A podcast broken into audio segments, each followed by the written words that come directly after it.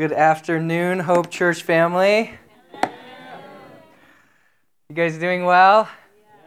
Um, I am missionary Mike. I'm here to report on Myanmar and the marvelous things God's doing amongst mankind.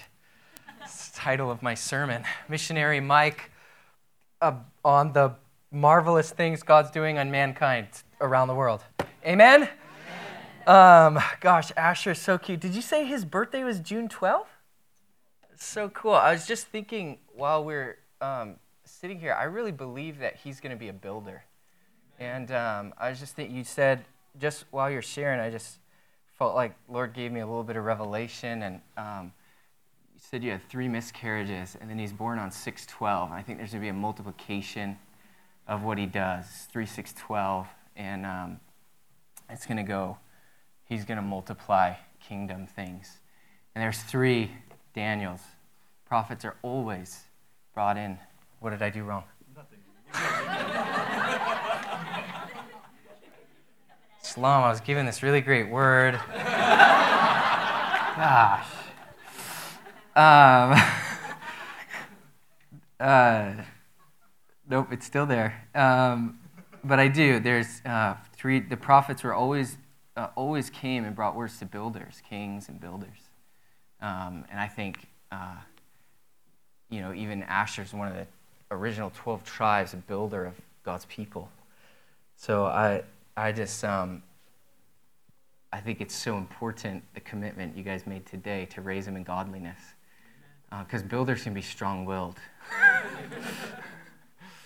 so um, cool. Okay, so I'm gonna I'm gonna report and um, share very um, briefly. I don't even really have a, um, a full, like a sermon. I'm just going to report. I want to build some faith this morning, and, uh, and then we'll call it good. Lord, we love you. We thank you that you're with us. We, I just want to thank you for this house, God. Thank you for the Hope Church family, for who they are to Anna and I. And we ask, God, that your blessing would pour out upon them, that they would be swept up into the coming move of God that is already in action here and around the world. We just say, God, we believe you, and I pray that you would open the eyes of our hearts, that you would open the ears of our hearts, that we would see and we would hear what it is that you, Spirit of God, are doing in the earth in our time. In Jesus' name, amen. All righty. Um, well, at, it, for those of you who don't know, um, Pastor Q is my father in law. Um, so I come back here regularly. I feel like I get to come here and um, be with you guys uh, regularly. And part of the reason is because uh, I'll be persecuted if I don't bring the grandkids back. So. So we are we're here. We're so blessed by uh, you guys and um, and by this Hope Church family. Um, so this morning I will I'm going to just tell you guys stories, and I want to really give you guys some context for what God's doing around the world because I think sometimes we can um, and and it's no fault of an individual, but we can uh, like our our vision can become narrowed, you know, where we're just doing what we do and we go to work, we whatever, we're in school, we do what we do, and then um, our, our vision becomes a little narrowed, and we just are like, what is God doing? what, what is He doing in our world? Like, where is this glorious kingdom that Jesus promised us 2,000 years ago? And my report for you guys this morning really is this Jesus is winning. He is winning all over the world, and I want you guys to be deeply encouraged by the fact that we collectively, as the global church, are the body of Christ, and that Jesus is using his church globally as the vehicle to bring Jesus to the nations, that it is the zeal of the Lord that is going to build his house on the earth. Otherwise, we as laborers, we just labor in vain. And, um, and he is doing it. Amen? Okay, so um, I want to share with you guys. My family and I just got back from Myanmar we, uh, or Burma um, in Southeast Asia. It's next door to Thailand. And um, it is really spectacular what God's doing. I came and I reported about a year ago. Um, and I just wanted to fill in some of the gaps and then give you actually a little bit of a bigger picture view of what I believe God is doing um, in our time, at least a piece of it, okay? Um, so, but we'll start, we'll start here with Myanmar. So I went for the first time uh, to Myanmar in uh, May, April of last year, and we were running a campaign, an open air evangelistic campaign up in this mountain region. Okay, before we left, my friends and I were in a lot of prayer, praying for God to move in these events because they're certainly not church services. Um, we do them in the open air. It's uh, 90%, this last one we did is probably 90% Buddhist. Um, so people don't really know how to act. Some people are a little hostile.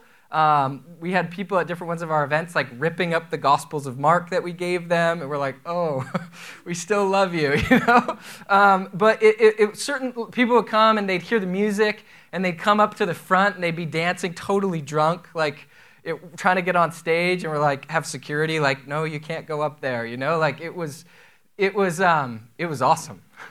We were, um, we were among truly amongst the lost. And, um, but before we went in April of last year, um, we were praying in Kona, and we really felt like the Lord said, I'm going to bring an open heaven to the nation. And you guys are going to step into something that's far greater than you. And we've seen that in so many different categories come to be. But as he spoke that to us, we had um, different ones on our team have impressions, scriptures given to them. So my, my buddy Sano, he was given the scripture out of Genesis 28, verses 12 through 14. It talks about Jacob's ladder. He dreams. There's a ladder from heaven, angels ascending and descending from heaven, Jesus sitting, uh, standing at the, at the top of the ladder. Um, and then uh, I have this scripture, Psalm 127 1, which is, Unless the Lord builds the house, the laborers labor in vain. Um, our other buddy Seth, gets the scripture Joshua 3 5, which is consecrate yourselves today, for tomorrow I'll do mighty things in your midst. And then throughout those months, we were constantly praying Zechariah 4 6, which is not by might, not by power, but by your spirit, by my spirit, declares the Lord.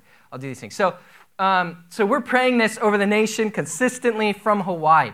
We arrive in Myanmar, we fly into the capital, or rather, it's the economic capital, by far the largest city, but they just moved the capital recently. So Yangon. We flew in, um, and then we take an internal flight way up north, uh, and then we get there and we get on a bus or little vans, and we go seven hours on dirt roads up into the mountains to where we're going to do this campaign in these villages.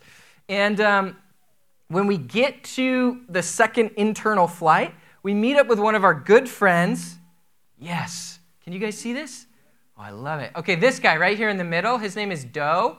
Um, he is a uh, Burmese refugee. He was a part of the student uprising movement 2007. Military started killing college students. His dad smuggled him out of the country. He was then put in jail in um, Kuala Lumpur for preaching the gospel. The UN caught wind of it, gave him asylum in Tulsa, where he was for 11 years.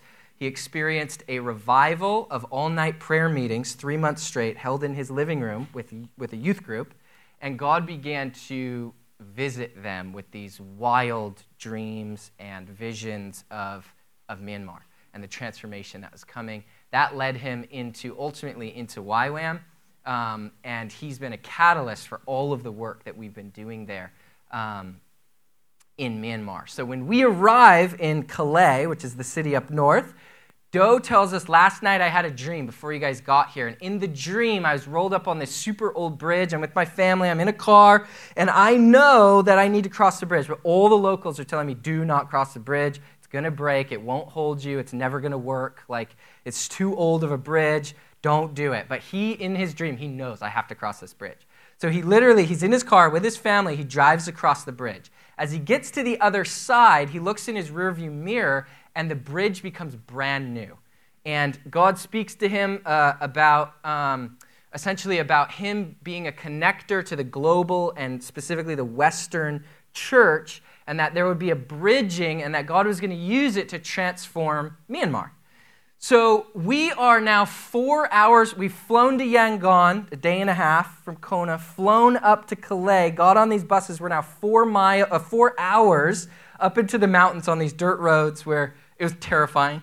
There was different spots. I literally thought I was like, this like there's road slide, there's landslides everywhere, and I'm like, at any moment these roads can just slip off of this cliff. But we're in the middle of nowhere and we just decide to stop where, and we're going to take some photos. We pull off the side of the road and we see this bridge right here.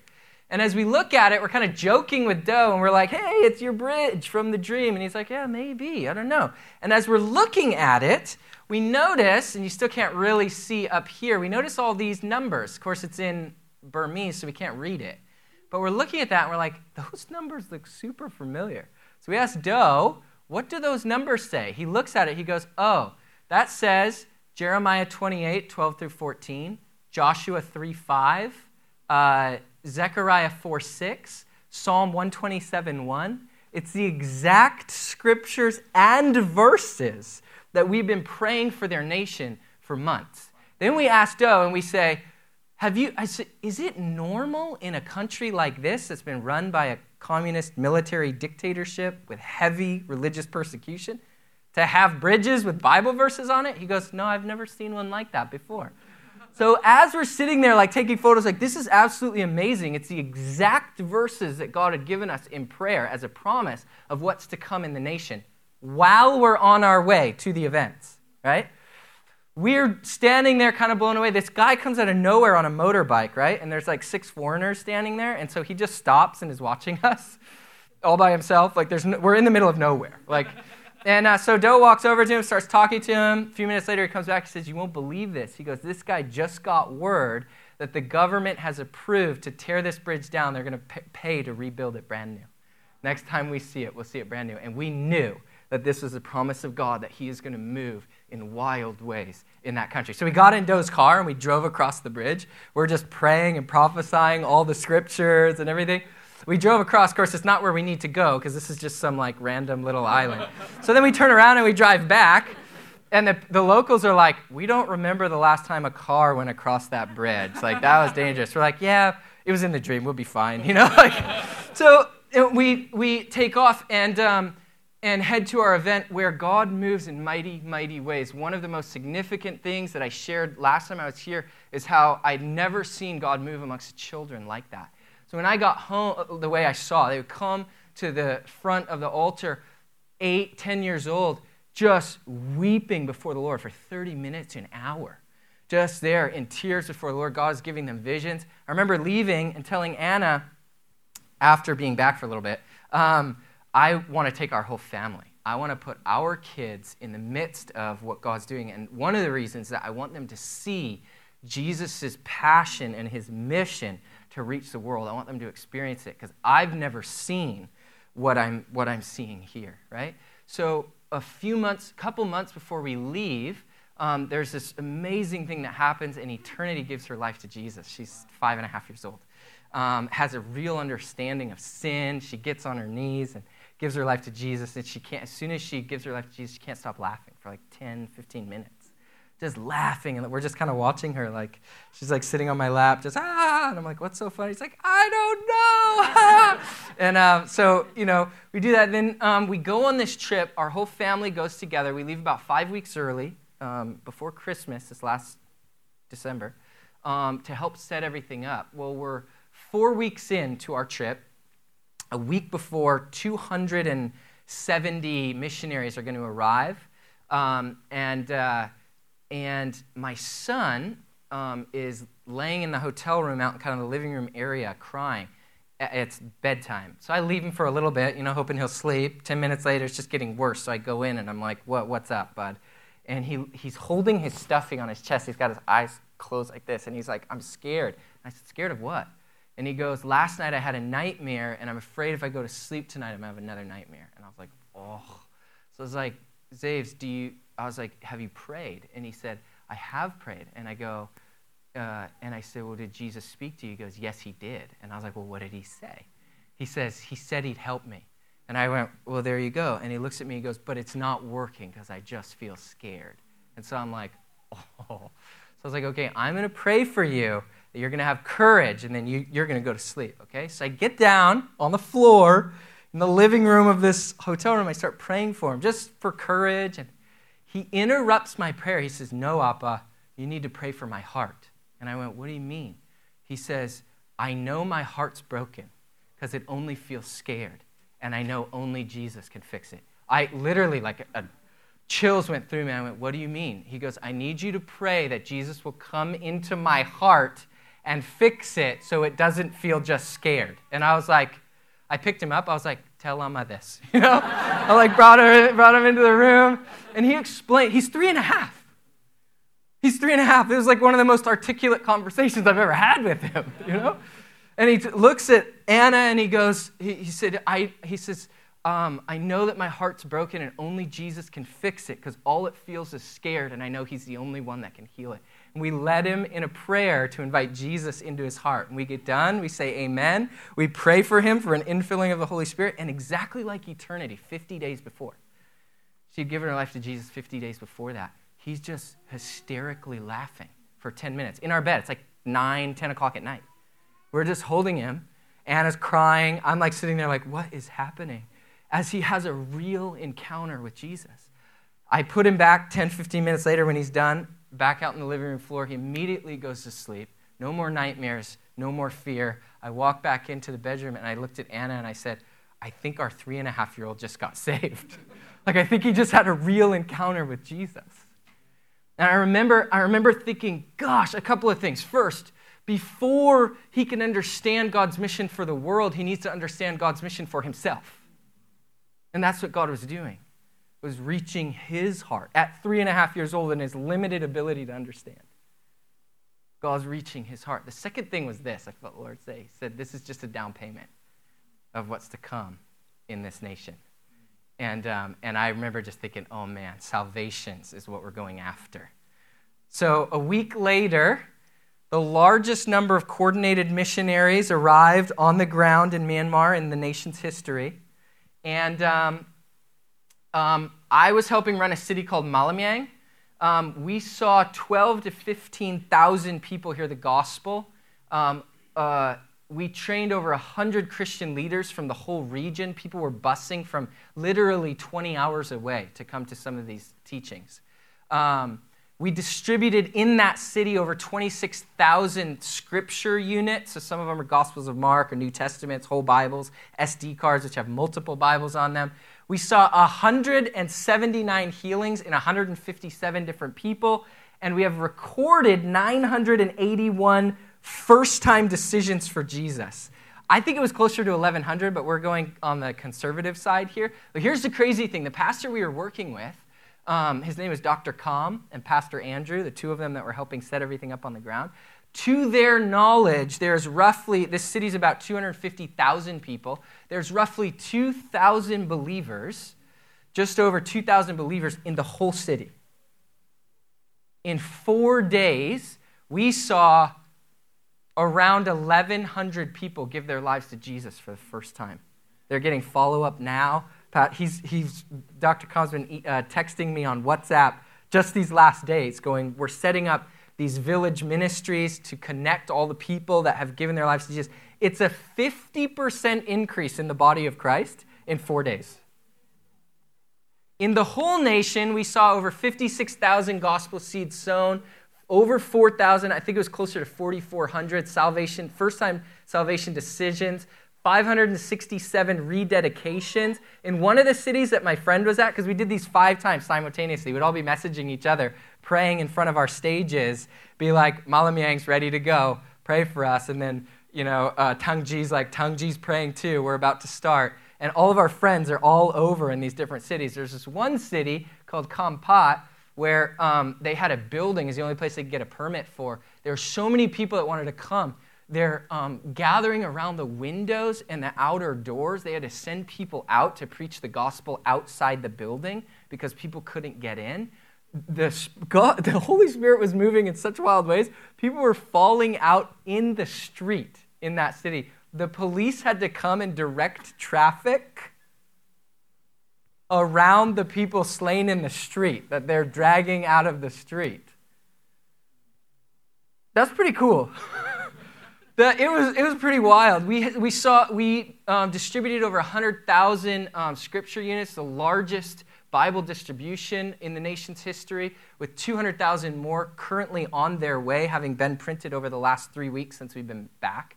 Um, and uh, we um, saw over 1,100 leaders trained. There was over 144 ministries that were involved globally in this ministry push to Myanmar. Because God is concerned with the welfare of whole nations. God is concerned with whole people groups. I want to give you a couple specific stories. This was just really fun. This is the first time that Anna and I have publicly done ministry together. I did a salvation, uh, uh, I preached the gospel to open air. You can't really see. Here's a, a, better picture of the crowd. This is just open air, we, just a park. Um, and um, so we, uh, we did a gospel uh, presentation. I, shared the gospel, preached a little message, and then called forward people that wanted to give their lives to Jesus. Anna came up and prayed for the baptism of the Holy Spirit and led us in some worship. And um, we saw a thousand people over four nights make first time decisions for Jesus. There was all these pastors, there's about eight pastors from the city who had came. They sat front row um, on this stage, right, right up here. Um, and they, one of them, this older guy who's very well respected amongst the body of, of Christ in the city, is sitting there. And as we called forward, it's like over 90% Buddhist in the, in the crowd, right? as we called them forward, we gave them a simple gospel. Here's creation, here's uh, the problem of sin, here's Jesus coming, here's him dying, resurrection. You need salvation and forgiveness of your sins. Who wants Jesus? And hundreds would get up and come forward. The pastor that was sitting up front went like this. He was like, on the first night, he was like this. And then he came up and told us, he goes, I've never seen Buddhists publicly in front of all these other people come up and say, I want to give my life to Jesus. He goes, Certainly we are in a new day in Myanmar. Okay, um, we trained leaders. This was something we would do um, because in order to see sustained transformation, the locals have to own it. It's something we actually are learning from, from South Korea. Um, it, there was a local ownership that said, We will own the transformation of our nation. It won't just happen by foreigners coming in. So we're training them in that, saying, if you want to see lasting, sustained transformation, you, as the body of Christ, nationally must own it. We rolled out this big map on the fourth, uh, our, our last day of training. We rolled it out and we asked them to adopt regions and intercede over their nation. We rolled a big map of their nation. I wish you could hear this. They're, they're in travail over their nation, just wailing and weeping and committing to God, we will reach our nation. We supplied them with literally tens of thousands of Bibles, sent them back to their village. They gave us names of people that they're going to be reaching. And the local contacts should be following up with them. Are you sharing the gospel? Are you giving out the word of God to people in your area? It's amazing what God's doing. Um, we had a time where we would wash their feet. I shared a little about this, so I won't I won't do it again, but man, it was wild. We had a moment where, because um, they told us, it says, it's like you're washing the wounds of our nation. We bring every single one of them. 49 years they were dominated by a military dictatorship that was wildly um, unjust. And uh, that was all they knew of leadership, is domination over them. So we taught on Jesus, the servant leader who has all authority. And then we brought him forward. We said, He set an example for us that we would do this to one another. And We washed every single leader's feet. It took about an hour. And they would just weep and tell us, You're washing the wounds of our nation. We had one woman sitting every day. She wore this beautiful blue scarf. And um, um, we couldn't even finish washing her feet. She's just crying. She gets up before we can get done um, drying her feet. She grabs my friend Eric. She pulls him up onto the chair and sits down. And she says, They washed each other's feet. And she begins to wash his feet. And I was just sitting there starting to cry. And then we have all these towels, you know, but she pulls the scarf off of her neck. She wore it every day. It was beautiful. And she dried his feet with his scarf. My buddy Eric just started crying. I remember thinking, gosh, they, there is such a spiritual connection because we couldn't speak. We always were speaking through translators, you know, so you can't really speak too much to them one on one, but there's like a direct spirit to spirit connection, like we're family. and we're with you and believing that this is the kairos moment, the season that God is going to change your nation in Jesus' name. So um, it was wild. We were giving out Bibles. I won't go into that. These are some of many, many, many Bibles. That's a tiny bit of them, a little stack. Um, we brought in 2,000 dresses, handmade dresses from Hawaii. These ladies had this ministry. We divided them up and handed them out to all these people going. Arrived, and then we're able to give all these little um, girls in orphanages a brand new handmade dress, every dress prayed over, um, and brought in and distributed, which is super fun. Um, and then, and God was moving in power, you guys, like in wild power. This little girl, she was Hindu, um, nine years old. Can you guys see through this? Okay. Um, okay. Let's move it down. Okay, this little girl, um, she uh, was Hindu. She came with a, she, her entire life, she's had a severe speech stutter. So she comes, gets prayer, her stutter is healed. She comes up, we have video of her, tell us your name. And she actually spoke decent English. I was surprised. Uh, but her dad, it was my favorite part, and I don't have a picture of him. He wouldn't leave us alone. He was so happy. And he kept telling her, say something, say something. and then he'd say it, and, and, and we'd be like, wow, because she said, my name is this. I used to be Hindu, but now I believe in just Jesus. And he's like, oh, oh, right? And then we're like, yeah, and there's a lot of people still to be prayed for and stuff. So he's like, wait, wait, say something, say something. And we're like, we get it, you know? Like, we didn't know, but he was like blown away by what God was doing. This is one of my favorites. This little boy is 10 years old. Um, he had a giant tumor on his neck. And um, so we're praying for all these people, and he just comes forward. We, we're calling out different words of knowledge and having people come forward for prayer. He just comes forward because people are getting healed. And he walks up front, and there's a bunch of people up here to pray. And um, he walks up, they say, What do you need prayer for? He goes, I need prayer for this tumor through a translator. And he starts feeling around completely gone. He bursts into tears, just and he's like, oh my gosh, I've been healed. He gets up on stage in front of thousands of people. I wish you could see his eyes. They were just alive. He was like blown away. He kept feeling his neck. He's like, can't believe this. He got up on stage and testified, I had a big tumor on my neck. Jesus healed me while I was walking up here to thousands of people. I was, it was one of my favorites. We saw um, people throw away their crutches we had a medical team with us, like MDs from the US. We had an OB doctor. We had a nurse practitioners. We had, there's like eight of them on, on the team from the city we were in. And they were doing a medical clinic. They, they did a, a test on this guy um, who's legally blind. Like he could read the 2020 thing right here. It was like, they were like, move it here. He can't read it anymore, you know? So they, they read, they're like, Ugh, yeah, you're like, that would be, you're considered legally blind.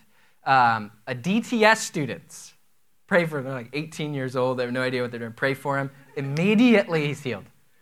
And they, did, they literally, the medical doctors redid the test. She came to me afterwards. She goes, that was crazy. She goes, what do we need medicine for? Like, that's not how we do. But, you know, um, but she's like, literally, I did the test. Five minutes later, I did it again. He has 20 20 vision. We saw deaf ears opening up. Um, my son, after giving his life to Jesus a week before, we decided we wanted him to be involved in some of the healing stuff. So this is the third night. He and I went out to the healing pit and um, just found some people um, and asked them what they needed prayer for. This old man says his knee has had pain for I don't know how long, long time.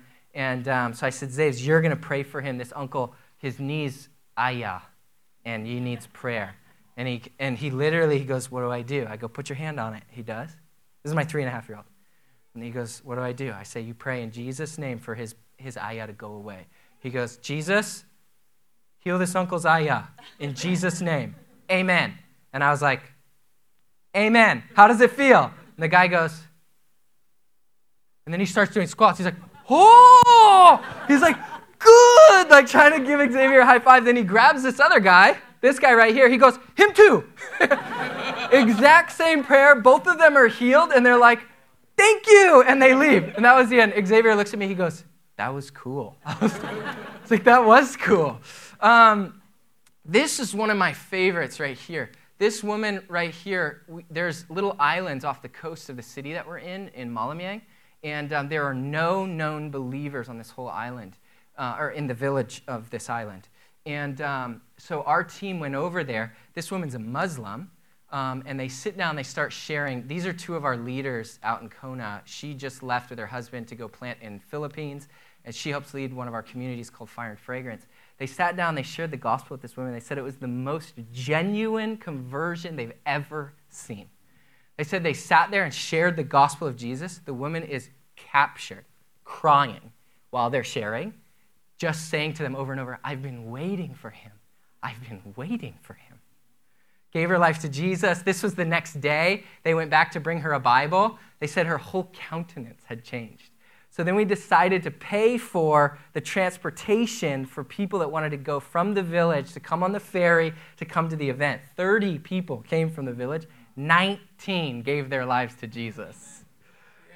The pastor that we were, that we were connecting with um, came to me. I, we had him so busy over four days, I was a little worried about their health. Like, I was like, no, we need this, we need that. So I'm like getting because we're preaching at these churches on Sunday morning, like eight of them. I was like, I need all the names, where they are. He's like doing Bible distribution. I'm like, Pastor Andrew, I need your help. Like, and he's like doing this. He's like telling that person what to do, and then he stops and he looks at me. He goes, I keep meaning to tell you. He goes, that team that went to the island, and he just bursts into tears. Just starts crying.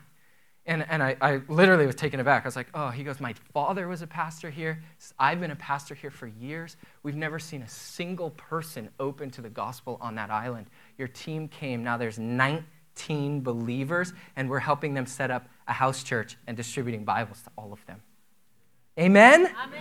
God is winning, you guys. He's actually winning. And I want you guys to know this. No, my email. Okay. Um, um, this, in part, is your fruit. One day we will stand before Jesus. And the picture that we have is of elders and throwing crowns, which represent worth at the feet of Jesus. And I've thought about this before in my life, and I thought, God, when I get there, what will I, like literally the, the street is paved with gold, you know? Like, what will I have of value to bring before you? I want to bring you something of value. I think there's, there's two things that will be primary. This is, I think is backed up scripturally, but I'm not going to spend the time on it. The first is our devotion to Him now. You know, because in that day, there will be no more pain or sickness. There will be no more opportunity for unbelief. Every knee will bow and tongue will confess. Whether they're rejoicing or fussing about it is irrelevant. They will, because there will be no doubt he is who he says he is. But now we have the opportunity, in the midst of our pain, in the midst of our sickness, in the midst of our challenge, to come before him and say, You are worthy. Our devotion. The second thing is be this souls. There will be people that follow us into heaven and will go, He's the one I told you about.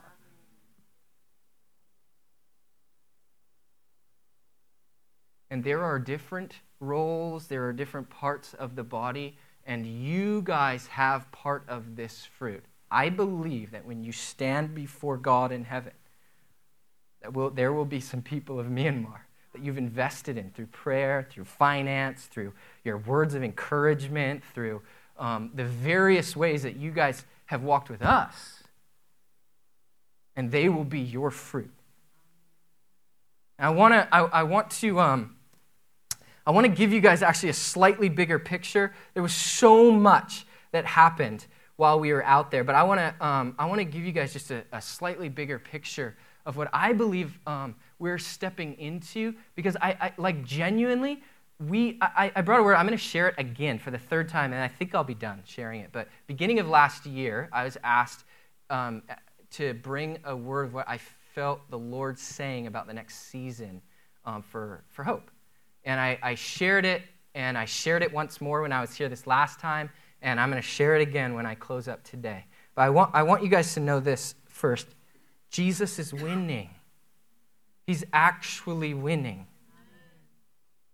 My friends, many of my friends that I was with in, um, in Myanmar were just a couple months before they were there, were in Pakistan, where they gathered fi- over 50,000 Muslims to share the gospel with them, and thousands gave their life to Jesus. Thousands. in Pakistan. Signs, wonders, miracles, healings followed them.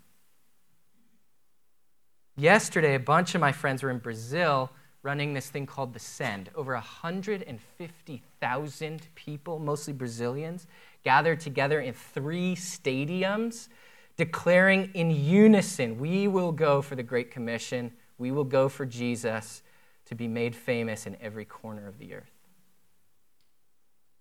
Thousands responded, I want to be trained and sent to the nations. Thousands yesterday.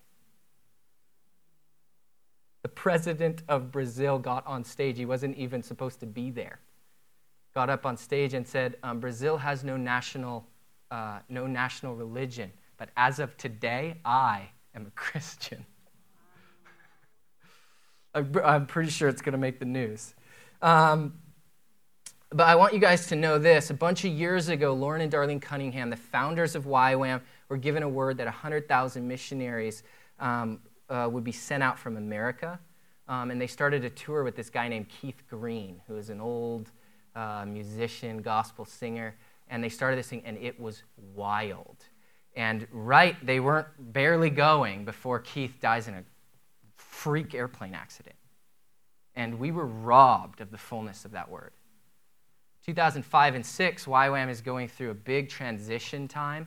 And Loren and Dar are seeking the Lord about what what does God have further? Not just for our mission, but for missions, for the global Great Commission to be fulfilled. Like, what, what is it? They hear about this prophetic couple living in nowhere, Tacoma, Washington. So they go out um, because, and they just simply ask the husband, um, Do you guys have a word for us? He goes, I don't know, my wife's the prophetic one. but she's been sick. She's been sick for 20 years, over 20 years at that time, um, with Lyme's disease she'll uh, be in bed for days weeks at a time. Um, so he says, he, they, they don't know anything about YWAM either. So, but then they begin to hear, like, oh, wow, this is a massive um, missions training and sending organization. Um, Loren and Darlene are global Christian leaders. So Brian said, I'll go home and ask my wife. I'll get back to you tomorrow. Um, so he goes home. He says, Chris, she's in bed. And he says, Christy, this guy, Loren and Darlene, they started this thing called Youth of the Mission. They, asked, they came here asking if we have a word for them. So it's like the least we could do is ask God, right? She crawls out of bed and lays on her face on the floor, and God shows her a giant wave. And then the word was this 200,000 missionaries would be raised up out of America, and it would be a global harvest, not just coming from the West, but a global harvest from nation to nation. So Brian goes back. They have no idea that YWAM started because Loren had an open vision in 1960 of waves of young people from every nation to every nation or that Loren has been holding this word that he felt was robbed of him when, when Keith was, died early. So he goes, he says, There's this wave coming, a new generation student missions movement is rising up. 200,000 will be sent. I think 80 million saved, and we will see a global harvest unlike anything we've seen in the church age. Lawrence stands up, he says, That's the word of the Lord. We will stand on this. That couple is uh, Brian and Christy Brennt who are uh, collaborators of the Send. They've helped um, pioneer many ministries um, with YWAM, but also outside of YWAM. They're responsible for um, the formation of the circuit riders that many of you guys maybe are familiar with, that circuit ride the universities of America, believing God for a new student missions movement to rise up. Um, they have a very specific word. Know this Brian has never known his wife, never known her not sick. She's had Lyme disease since before they met. Her kids, they have four kids, have never known their mom not sick. It is normal for her to spend three days and never get out of bed. That's the norm. When she would do different events or things, she would oftentimes spend days before on IVs um, rejuvenating her body so that she can do a one day event, and then she'd pay for that sometimes for weeks back in bed. And the word to them is when you are healed of Lyme's, you will know it will be the sign that a new healing revival is coming to America. 200,000 will be sent for the global harvest, and we will see a, a influx, a harvest, a global harvest that is bigger than anything we've ever seen in the church age.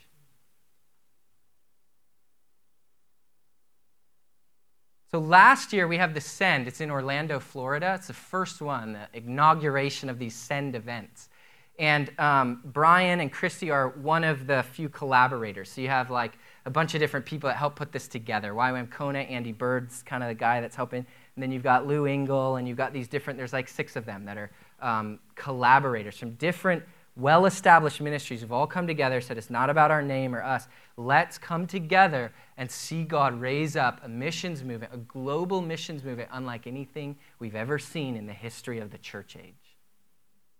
Come together. So, Brian is one of those collaborators, right? They're standing backstage, and him and a friend of his um, are talking together we're here with the who's who of Western Christianity, believing, contending, and praying for God to move in our nation. He says this Who would we want to pray for our families, to pray for our wives? Both of them had wives that had serious health issues. And they just asked the Lord really quick, and immediately into their mind came Bill Johnson, and he was there. And so they just literally walked over to him backstage, said, Hey, Bill, like, uh, you know, da da da da da, here's the story. My wife's had Lyme's disease for like, now it's been over 35 years. Will you pray for her healing? We believe there will be a new Kathryn Kuhlman anointing poured out, and that there will be a healing revival that sweeps across our nation that impacts the world. So Bill's like, as only Bill can, you know, he's kind of like, yeah, I'd love to pray. you know, and like walks over. He put he didn't even touch her. Christy's the Brennts are friends. They've like prophetically pioneered and fought for many of us. They lived in Kona for a number of years. Um, then they took a whole group of our friends, thanks a lot, to California, started the Circuit Riders. Still deeply connected. They come teach in our schools in Kona all the time. Bill comes over, puts his hands over Christy. She said she felt tangible compassion, like the compassion of God swept over her. And then we heard nothing for six months. But what happened in that moment is God healed her. The next morning, she got up. She goes, This is so strange how much energy I have after being backstage for 12 hours. So she got up and she jogged around the swimming pool of her hotel. Went back into her room a bit scared, like, I will pay severely for that. Nothing. Six months later, they shared for the first time publicly because they didn't want to prematurely share the testimony. She's been completely healed. Brian came up in Kona to our corporate evening, said, Guys, she's been healed. He said, I'm having to re get to know my wife. I've never known her not sick. We went to a baseball game for the first time in our marriage. God is pouring out something that it is absolutely phenomenal. It is unprecedented. We've never seen anything like it. And it's here. It's here. You, I, some of us have heard the chatter online. Decades ago, Bob Jones said, Watch for the Watch for the Chiefs to win the Super Bowl. When they do, it'll look for the sign, it'll bring revival, and the stadiums of Kansas City will be filled with worshipers. So much so that it'll overflow into the parking lots, which is a promise we're holding on to because the next send, which was planned, for la- planned last year before the football season even started, is this year in Chiefs Stadium, Kansas City.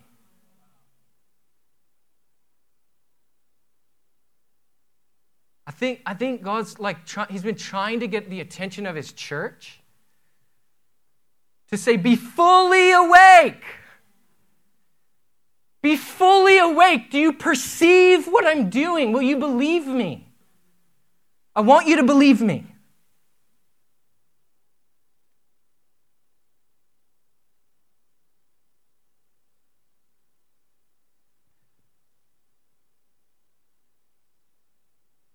I think probably that the most radical, miraculous, unprecedented, even angelic perhaps, moment of history was when Jesus Christ incarnated, came to life, lived his life, died. It says every single person that came to him for healing was healed.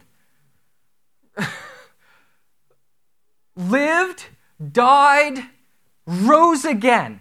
It is littered with the angelic, littered with the miraculous, littered with the fulfillment of prophecy. It is, it is the most wild moment in history. And yet, Jesus says during his ministry, over and over and over and over, those who have eyes to see, let them see. Those who have ears to hear, let them hear.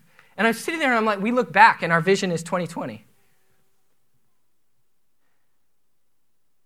But in the midst of it, so many couldn't see it. They were blind and they were deaf. And I'm here today telling you guys we are standing in one of the most wild, I believe, historic moments of revival that we have ever seen in the history of the church age.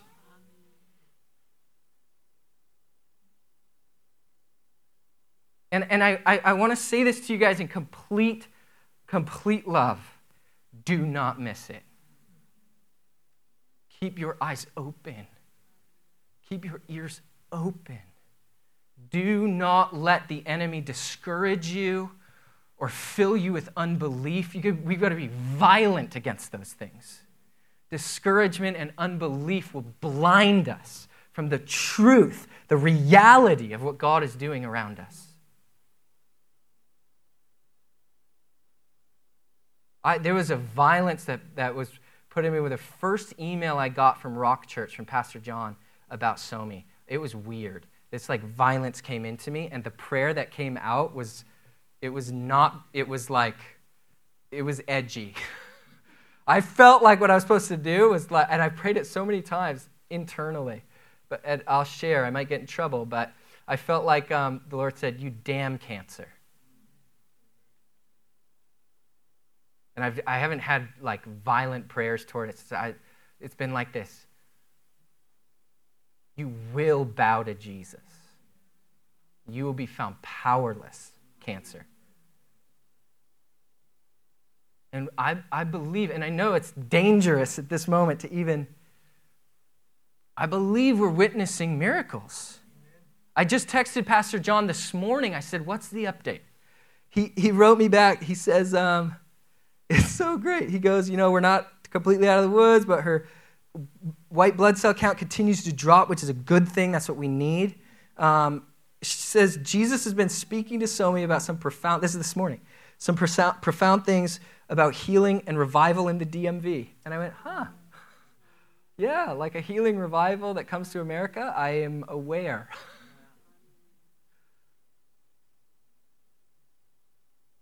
But can I believe? Can I believe that it would come from the most unlikely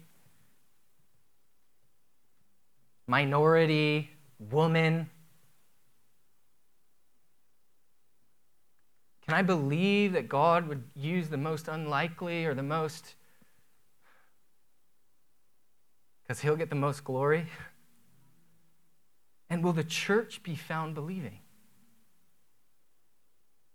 Or will, be, or will we be found securing ourselves, going, I knew it wasn't really going to happen? Or, you know, I knew. No, we were supposed to break out of that and be. The kingdom is forcefully advancing, and the violent take it by force.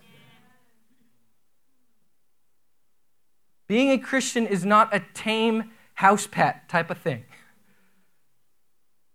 We're, we're a, we are lions who've been trained to be house cats. And I think God's going, roar again. Roar again.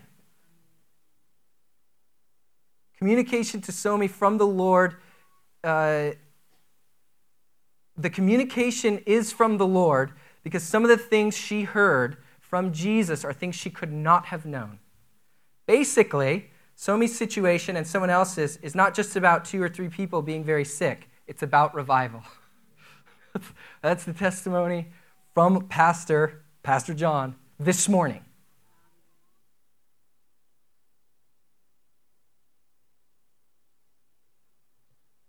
Whether we see it or not, whether we hear it or not, does not change the fact. There's a song, I love it, it says this One day when the skies roll back on us, some rejoice and others fuss, because every knee must bow and tongue confess that the Son of God, He's forever blessed. His is the kingdom, and we're the guest. So put your voice up to the test and sing, Come, Lord, soon.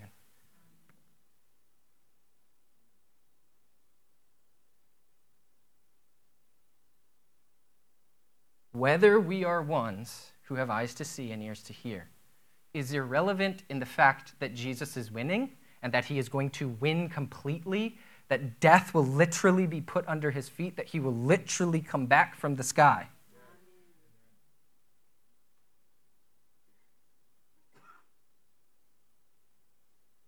But I'm convinced that God is looking for a bride who is fully awake, who sees what he's doing, and puts our faith up to the test. Come, Lord Jesus, even through my life. Come, Lord Jesus, in my workplace. Come, Lord Jesus, in my home where I'm there with my kids. Come, Lord Jesus. Let the glory of the Lord cover the earth like the waters cover the sea. I will be one recklessly found, believing you, in spite of circumstances around me, regardless of what I see the enemy doing or the darkness that's around. He can light it up. I know he can. And I believe we are on the edge of seeing a revival that will touch this nation again in a wild way, but it will touch the nations of the earth. Iran has one of the fastest growing churches on the planet right now, with my generation that are tired of Islam. Pakistan, I, I saw the photos from my friends while I was in Myanmar. They're like, check it out. We did this open air event, and 50,000 came. Muslims. And thousands gave their lives to Jesus publicly in front of all their other Muslim friends. I was like, I thought they didn't do that. I thought they'd get kicked out of their families or killed or.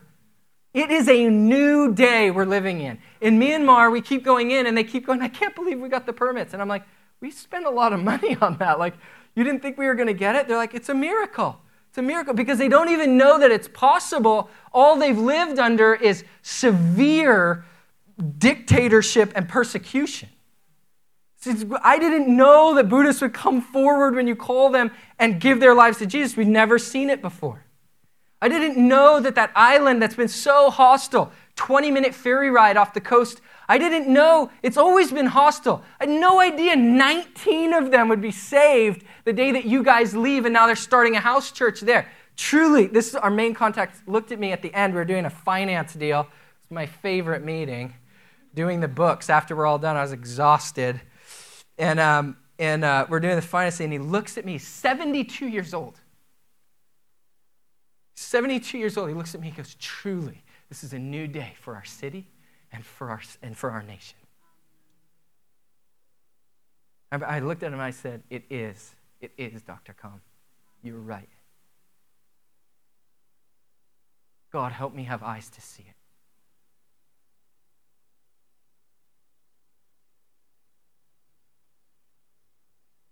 We cannot forget. Oh, I want to I want to give you this one last time, okay? I think it'll be the last time. I don't know why. I literally forget about it and then I come back here and the Lord reminds me of it. Just this morning, I was literally looking it up in the back of church. It's like struck me like tell them again. A year ago, 13 months ago, um, I shared this. Um, always be prepared for God's purposes through disciplined prayer. This is hope. Don't, this isn't anybody else. So don't worry about what other people or churches are doing through disciplined prayer. Always be ready for God's purposes through disciplined prayer, purity, and fighting to stay encouraged. I believe this year, that was 2019, uh, we're going to see doors beginning to open for the gospel like has never been seen in our lifetime. It will continue to open more and more through the first half of the 2020s. And it will be accompanied by historic world events, really exciting things, and some not so exciting, maybe a little scarier. But they will shape the course of this century. I believe our children and their children will look at the last quarter of the first quarter of this century, meaning 2019 to 2025. It's the last quarter of that 25 years. Does that make sense? Um, uh, and it will be easy for them, our children, to see that these years set in action many of the unfolding events of the 21st century. I believe this is a year that we go from seeing like light in the crack of the door to seeing the door truly starting to open. So, what do we do? Always be prepared for his purposes through disciplined prayer, disciplined purity, and fighting to stay encouraged. Discouragement will blind you.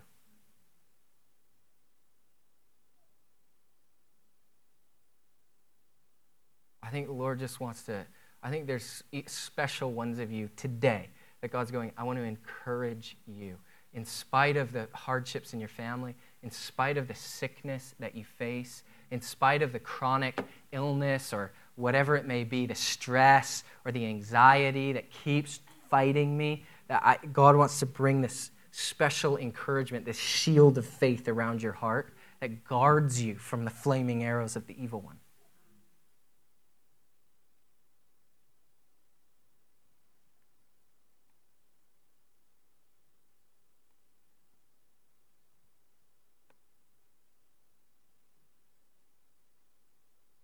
That's it.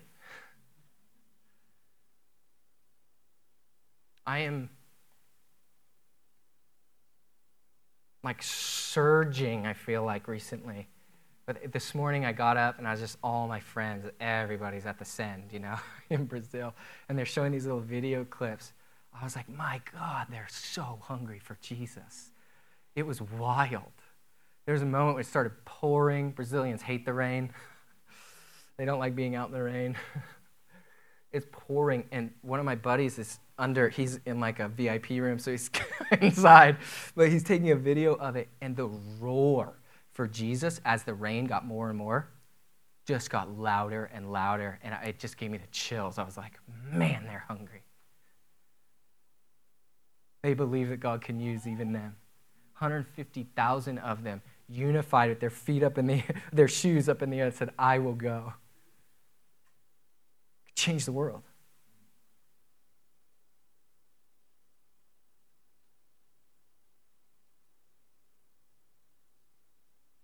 If our, our hearts are discouraged, we won't have the courage to step out. Discouragement is to pull the courage out of something. We need courage for this time and what God is doing in the earth. Whatever it takes, stay encouraged. Stay away from sin, it will blind you. Fight for purity. Stay disciplined in prayer. Revival's coming to DMV area. Revival's coming to New York. Just there last weekend guy gave Anna and I this word. Um, he's this prophetic guy, and he just called us out, and he's like, it was because it was February 2nd, 2020, 0202, 2020. And he goes, double, double. Because I kept thinking of In-N-Out. I'm like, that's my homeland. the harvest is going to double for you, and then it's going to continue to multiply. It's not just for me, the harvest is for Jesus.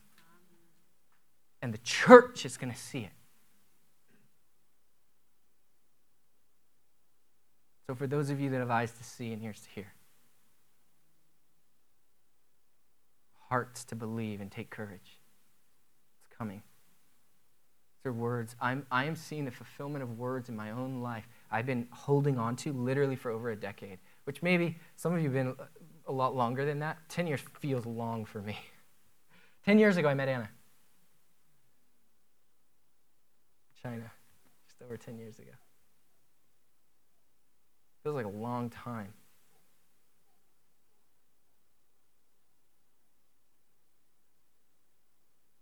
This, this, it is a time for the words of the Lord fulfilled. His word does not come back void. It does not fall to the ground void. It accomplishes the purposes that they set out to do.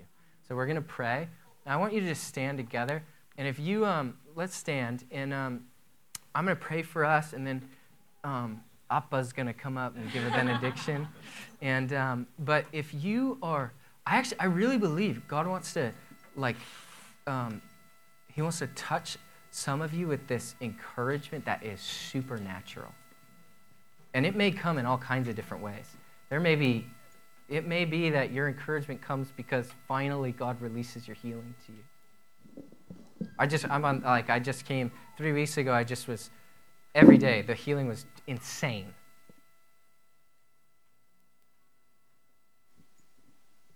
He does it. Does it Myanmar, does it in America. But there is, a, there is an encouragement that God wants to build your heart up with, that you would be a, that we would be a bride fully equipped and prepared, ready, eyes wide open, burning, going, God, what are you doing? I want it. Open my eyes to see. I believe you. God, we believe you that you're bringing a new healing revival to America that will baffle doctors and scientists alike, that they'll be baffled by God, the great physician. We believe you, God, that there is a revival of missionary sending coming to America. Not just in traditional missionary ways, but that there is a revival of sent ones being come, and they'll be sent to every category and every sphere of society and every nation of the earth. And I believe you this morning that you have encouragement. There are hearts that are being healed, even right now, from a, a, a knife of unbelief,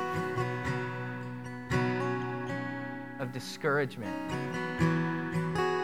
that's wounded you. God, come, I ask, come touch your people.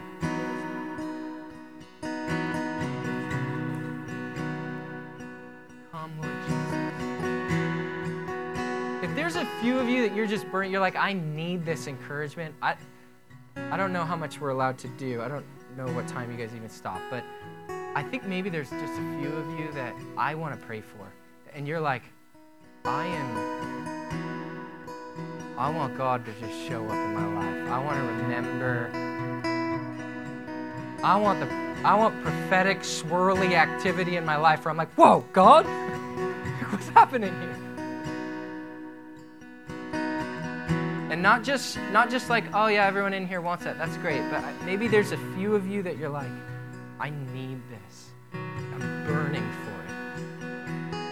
Can you just come forward?